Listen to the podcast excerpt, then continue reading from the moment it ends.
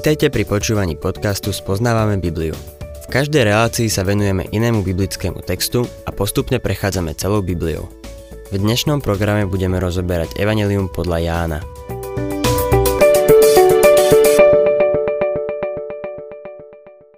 Milí poslucháči, do Getsemanskej záhrady priviedol Judáš celú kohortu vojakov, ako aj sluhov náboženských predstaviteľov. Prišli tam s fakľami, lampášmi a zbraňami, aby zajali Ježiša.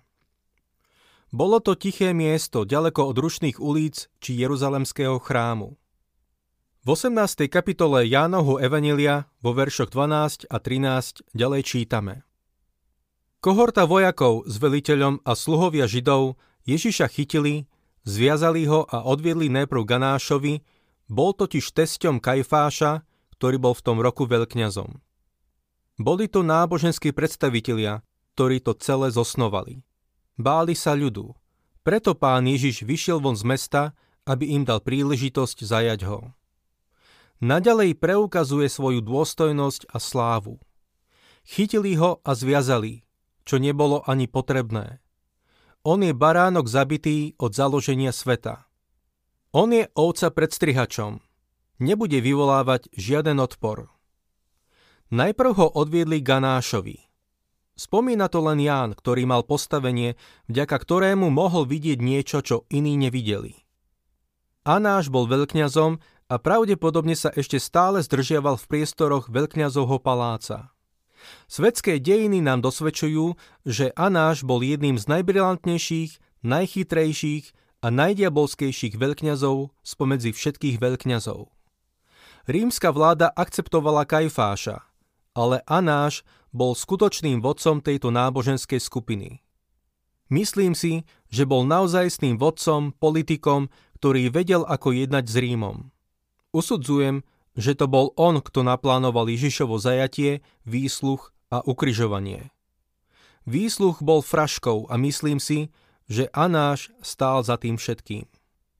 Židom sa celé stáročia krivdilo sú obviňovaní za zločiny ľudí ako Anáš, Kajfáš či Pilát. Židovský národ bol postáročia označovaný za kristových vrahov. To tvorilo základ pre antisemitizmus v Európe. No Židia nenesú väčšiu zodpovednosť ako pohania. V konečnom dôsledku všetci nesieme zodpovednosť za Ježišovu smrť. Zomrel za hriechy sveta. Nemali by sme ukazovať prstom na žiadnu rasu či skupinu ľudí. Ján 18. kapitola 14. verš. A práve Kajfáš poradil Židom, že bude lepšie, keď jeden človek zomrie za ľud. Ján toto uvádza, aby ukázal, že o Ježišovej smrti bolo už vopred rozhodnuté. Anáš vedel, ako sformulovať obvinenie proti Ježišovi, aby Urimanov dosiahol trest smrti. Celý proces bola fraška. 15. verš. Šimon Peter spolu s iným učeníkom nasledoval Ježiša. Ten učeník bol známy veľkňazovi a vošiel s Ježišom do veľkňazovho nádvoria. Tým iným učeníkom bol Ján. Ján mal zrejme konexie, ktoré mu umožnili dostať sa do veľkňazovho nádvoria. Ján bol podľa všetkého známy v týchto kruhoch. Vojsť dnu nepredstavovalo pre ňo žiadne pokušenie. No pre Šimona Petra to bolo osudové. Postával vonku, zatiaľ čo Ján išiel získať povolenie aj preňho, aby sa mohol dostať do vnútorného nádvoria. Je dobré si všimnúť túto vedľajšiu scénu v Kajfášovom paláci. 16. verš Peter však stál vonku pri dverách. Potom ten druhý učeník, ktorý bol veľkňazov známy, vyšiel, prehovoril s vrátničkou a voviedol Petra. Ján mal voľný vstup. Ale Peter je len obyčajný rybár, ktorého nikto nepozná. Nemohol sa dostať dnu. Ján povie vrátničke, že je to jeho kamarát a tak ho vzal so sebou. Šimon Peter bol na smrť vydesený. Ján bol tam doma, ale Šimon Peter ešte nikdy nebol medzi týmito ľuďmi. Peter má veľké ústa a proste musí rozprávať. Ostatné evanielia nám približujú, že isté dievča podľa prízvuku spoznalo, že je Galilejčan. Rozpráva príliš veľa. Je celý nesvoj. Útle dievča ho privedie k tomu, aby zaprel pána. Vyplýva tu pre nás jedno ponaučenie. Nemôžeme iných kresťanov posudzovať podľa seba. Pre iného kresťana je v poriadku ísť tam, kde by si ty nemal. Pre Šimona Petra nebolo správne tam ísť, hoci pre Jána to bolo v poriadku. 17. verš Tu vrátnička povedala Petrovi, nie si aj ty jeden z učeníkov toho človeka?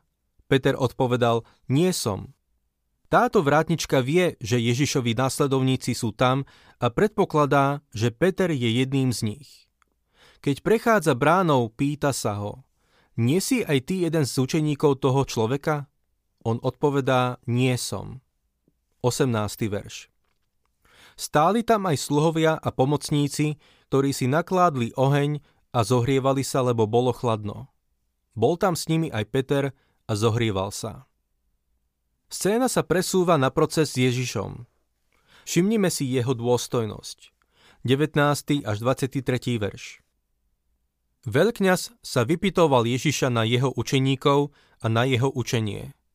Ježiš mu odpovedal, ja som svetu hovoril verejne. Vždy som učil v synagóge a v chráme, kde sa schádzajú všetci Židia a nič som nehovoril v skrytosti. Prečo sa teda spýtuješ mňa? Opýtaj sa tých, čo počúvali, čo som im hovoril. Oni vedia, čo som hovoril.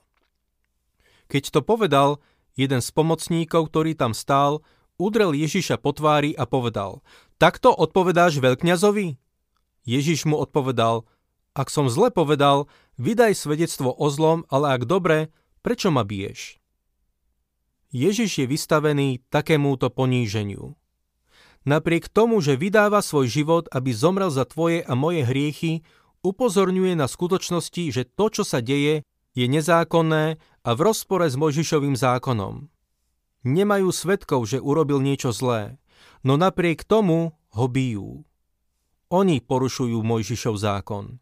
Poprvé, žiaden proces nesmel začať ani končiť v noci – Proces nesmel začať a skončiť v ten istý deň. Nesmú byť väzňa, ktorý ešte nebol usvedčený z viny. 24. verš Potom ho Anáš zviazaného poslal k veľkňazovi Kajfášovi. Ján znovu uvádza tento veršík, aby nás upozornil, že to bol Anáš, ktorý ho dal zviazať. Anáš vymyslel celý tento diabolský plán. Verše 25 až 27 Šimon Peter stál a zohrieval sa. Opýtali sa ho, nie si aj ty jeden z jeho učeníkov? On zaprel a povedal, nie som. Jeden z veľkňazových sluhov, príbuzný toho, ktorému Peter odtiaľ ucho, povedal, Vary som ťa nevidel s ním v záhrade? Peter však znova zaprel a hneď na to zaspieval kohút. Z iných evanielí vieme, že Peter vyšiel von a horko zaplakal. Myslím si, že zachytil pánov pohľad, celého zakrvaveného a doudieraného. Vtedy vyšiel von a plakal ako malé dieťa. Keď sa hádal s Malchovým príbuzným, vehementne sa bránil. Zaprel svojho pána. Ale vďaka Bohu pán bol na ceste ku krížu, aby tam zaňho zomrel. Ešte predtým mu povedal, že sa zaňho modlil, aby jeho viera neochabla. Ako je možné, že Šimon Peter, ktorý spravil taký hanebný skutok ako Judáš, sa mohol vrátiť späť k pánovi? Pretože bol Božie dieťa a zlomilo mu to srdce, keď videl, čo spravil. Božie dieťa sa môže vzdialiť od Boha. Boh nie je nikdy ďaleko od Neho. Môžeš byť mŕtvý pre Boha, ale Boh nie je nikdy mŕtvý pre teba. Je stále tu a je stále na dosah. Pán Petrovi nikdy nepovedal, je mi to ľúto, ale sklamal si ma a preto ťa už nikdy nemôžem použiť. Nie. Po svojom vzkriesení sa osobne zjavil Petrovi a vyvolil si ho, aby kázal prvú kázeň na deň letníc. Nikto nikdy tak nekázal ako on. Vďaka Bohu, že máme spasiteľa a pána, ako je on. Vždy ťa vezme späť k sebe. Čítajme ďalej v našom texte 28. verš. Od Kajfáša odviekli Ježiša do vládnej budovy. Bolo včas ráno. Oni však nevošli do vládnej budovy, aby sa nepoškvrnili a aby mohli jesť veľkonočného baránka. Na tejto scéne je niečo veľmi zaujímavé a nechcem, aby vám to uniklo. Máme tu vedľa seba náboženstvo a osobu Ježiša Krista. Tu je ten, ktorý prišiel naplniť význam veľkonočného baránka. Nevojdu do vládnej budovy, aby sa nepoškvrnili, pretože chcú jesť veľkonočného baránka. Sú takí náboženskí, no zároveň sa chystajú zabiť toho, ktorý je naplnením veľkonočného baránka. Pilát v skutočnosti nemal Jeruzalem v láske. Páčilo sa mu v Cezareji, na brehu Galilejského mora, kde mal krásne pláže. Počas sviatkov odišiel z Cezareji, aby prišiel do Jeruzalema s posádkou vojska. Bol rímským miestodržiteľom a tak bol zodpovedný za poriadok, keď sa Židia zišli zo všetkých kútov sveta. To je dôvod, prečo sa práve nachádzal v Jeruzaleme. Čítajme ďalej 29. až 32. verš. Pilát teda vyšiel von k ním a opýtal sa. Akú žalobu vznášate proti tomuto človeku? Odpovedali mu, keby nebol zločincom, nevydávali by sme ti ho. Pilát im odpovedal, Vezmite si ho vy a súďte podľa svojho zákona. Židia mu na to, my nemáme právo nikoho usmrtiť, aby sa naplnilo Ježišovo slovo, ktorým naznačil, akou smrťou má zomrieť. Pilát cítil, že niečo nie je v poriadku a preto sa pokúšal z toho vyvliecť. Povedal im teda, aby ho súdili podľa svojich zákonov. Nechápal, o čo tu ide. Problém spočíval v tom, že požadovali trest smrti museli uznať, že už nepanovali oni a nemali právomoc vykonať trest smrti. Je zaujímavé, že boli nútení toto priznať potom, čo tak arogantne vyhlásili v Jánovi 8. kapitole 33. verši. Sme potomkovia Abraháma a nikdy sme nikomu neslúžili. Ján uvádza, že týmto sa naplnilo to, čo Ježiš predpovedal svojim učeníkom povedal, že židovskí náboženskí predstavitelia ho odsúdia na smrť a vydajú ho pohanom. Predpovedal to už niekoľko mesiacov vopred. Teraz ho predviedli pred Piláta, ktorý zastupuje pohanský Rím a žiadajú od neho trest smrti. Ak by Židia súdili Ježiša podľa svojich zákonov, bol by odsúdený na smrť ukameňovaním. Prečítajte si 22. žalm a všimnite si, či sa tam opisuje smrť ukameňovaním alebo ukryžovaním. Prebodnutie rúk a nôh je samozrejme opis ukryžovania. Rímania ako jediní popravovali ukryžovaním. Ježiš musel byť vydaný Rímanom, aby sa naplnilo starozmluvné proroctvo. Čítajme ďalej 33. až 35. verš. Pilát teda opäť vošiel do vládnej budovy, predvolal si Ježiša a opýtal sa ho – ty si kráľ Židov? Ježiš odpovedal, hovoríš to sám od seba, alebo ti to o mne povedali iní?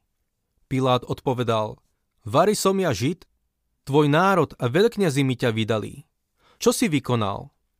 Pilát bol zarazený. Nemohol uveriť, že sa niekto vyhlasuje za kráľa Židov a že by sa opovážili prísť s takým obvinením. Pilát sa chce z toho vyvliecť.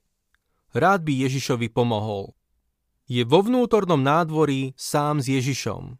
Židia čakajú vonku, lebo majú zábrany, aby sa neboškvrnili. Pilát by bol celkom rád, keby Ježiš jednoducho povedal, že nie je kráľ Židov a tým by sa všetko vyriešilo. S kým je tento proces? S Pilátom alebo Ježišom? 36. verš Ježiš odpovedal Moje kráľovstvo nie je z tohto sveta. Keby moje kráľovstvo bolo z tohto sveta, moji služobníci by sa za mňa bili, aby som nebol vydaný Židom. Lenže moje kráľovstvo nie je odtiaľto. Pán Ježiš nehovorí, že jeho kráľovstvo nebude jedného dňa tu na zemi, ale že jeho kráľovstvo nebude podliehať tomuto svetovému zriadeniu. Nebude to mocenská štruktúra postavená na politike. Povedal, keby moje kráľovstvo bolo z tohto sveta, moji služobníci by sa za mňa bili. Neprejavuje žiaden odpor, no s takouto odpoveďou si Pilát nevie rady. 37. a 38.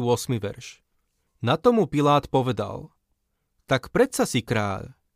Ježiš odpovedal, ty hovoríš, že som kráľ. Ja som sa na to narodil a na to som prišiel na svet, aby som vydal svedectvo pravde. Každý, kto je z pravdy, počuje môj hlas. Pilát mu povedal, čo je pravda?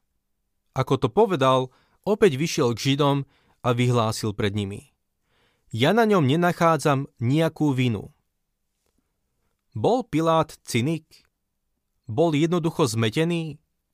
Stál pred pánom Ježišom Kristom, ktorý je cesta, pravda a život. Ján nám neskôr vo svojom evaníliu píše, že toto všetko napísal, aby sme uverili, že Ježiš je Mesiáš, Boží syn. Milý poslucháč, pýtaš sa, čo je pravda? Je pre teba pravdou? Našiel si v ňom realitu? Znova vyšiel s Ježišom von a povedal, nenachádzam na ňom nejakú vinu. 39. verš. Je však u vás zvykom, že vám na veľkú noc prepúšťam jedného väzňa. Chcete teda, aby som vám prepustil kráľa Židov? Zúfalo sa snažil vymaniť z tejto situácie, aby sa vyhol rozhodnutiu. Prepustím vám Ježiša a týmto uzavrieme. 40. verš. Oni znova skríkli. Nie toho, ale Barabáša. Barabáš bol však zbojník. Pilátovi sa ani nesnívalo, že by títo náboženskí predstavitelia prehovorili zástup, aby si žiadali prepustenie Barabáša. Medzi nimi bol obrovský rozdiel. Z Biblie je jasné, že Pilát si bol istý, že Ježiš Kristus je nevinný. Marek píše v 15. kapitole 10. verši. Vedel, že veľkňazi ho vydali zo závisti. Lukáš píše v 23. kapitole 20. verši. Pilát k ním znova prehovoril, lebo chcel Ježiša prepustiť. A Lukáš znova píše v 23. kapitole 22. verši Nenašiel som na ňom nejakú vinu, za ktorú by zasluhoval smrť. Napriek tomu všetkému Pilát nenašiel odvahu prepustiť ho. Ak sa vám páči program Spoznávame Bibliu, budeme radi, ak ho odporúčite svojim známym a dáte like alebo nás začnete sledovať na facebookovej stránke Spoznávame Bibliu. A ak vás niečo oslovilo alebo zaujalo, napíšte nám cez Facebook alebo na adresu spoznávame.bibliu zavinač gmail.com.